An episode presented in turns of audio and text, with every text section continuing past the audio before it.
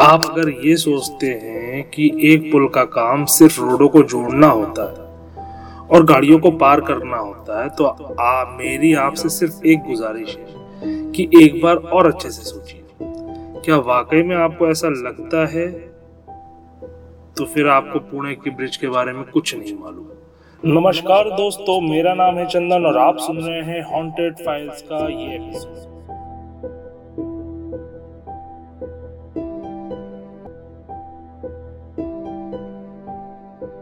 पुणे के बाहरी इलाकों को जोड़ने के लिए एक पुल है, जिसका इतिहास काफ़ी पुराना है और उतनी ही पुरानी इसकी प्रतिष्ठा है। ये ब्रिज वाकई में किसी लेजेंड से कम नहीं है। जी हाँ दोस्तों, हम बात कर रहे हैं होलकर ब्रिज की। बहुत से लोग होलकर ब्रिज की प्रतिष्ठा को ध्यान में रखते हुए अक्सर इस रोड से गुजरा करते हैं और गर्व महसूस करते हैं कि वो भारत की धरोहर है। जो एक गर्व का प्रतीक माना जाता है। लेकिन वहीं कुछ ऐसे भी लोग हैं जो पुल को पार करने से बचते हैं। खासकर अगर समय रात का हो, तब। पुल का निर्माण 1800 के दौरान पुणे क्षेत्र के नेता माधवराव पेशवा ने किया था। इसका नाम यशवंत राव होलकर के नाम से पड़ा। ये आम तौर पर उस नदी के किनारे डेरा डाला करते थे, जहाँ से पुल होकर जाया करता था। बाद में यह एक ब्रिटिश सेना के शिविर में बदल गया।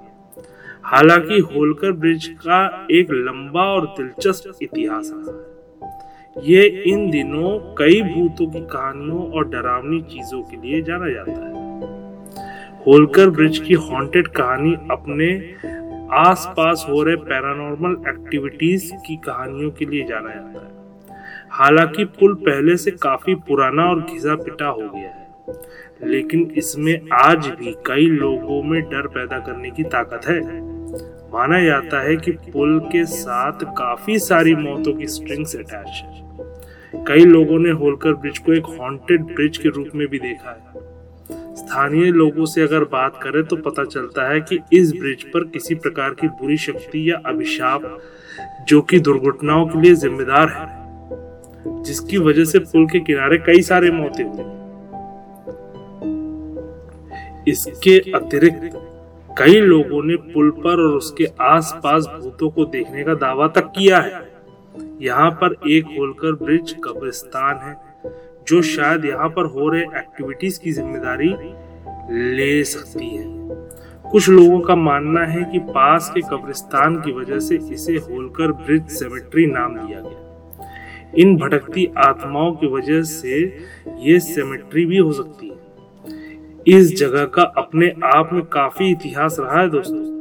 कब्रिस्तान में कब्रें हैं जो 1700 के दशक से पहले की है।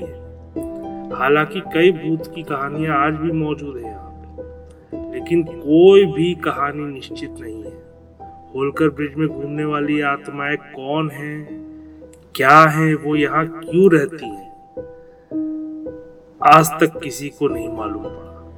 हाँ अगर आपको इस चीज़ के बारे में जानना है तो आपका विज़िट करना बनता है, अगर आप एक एडवेंचरर हैं तो। ऐसी ही स्पाइन चिलिंग और दिल दहला देने वाली कहानी सुनने के लिए जुड़े रहिए हॉन्टेड फाइल्स के साथ। और हाँ सब्सक्राइब करना ज़रूर याद रखिएगा।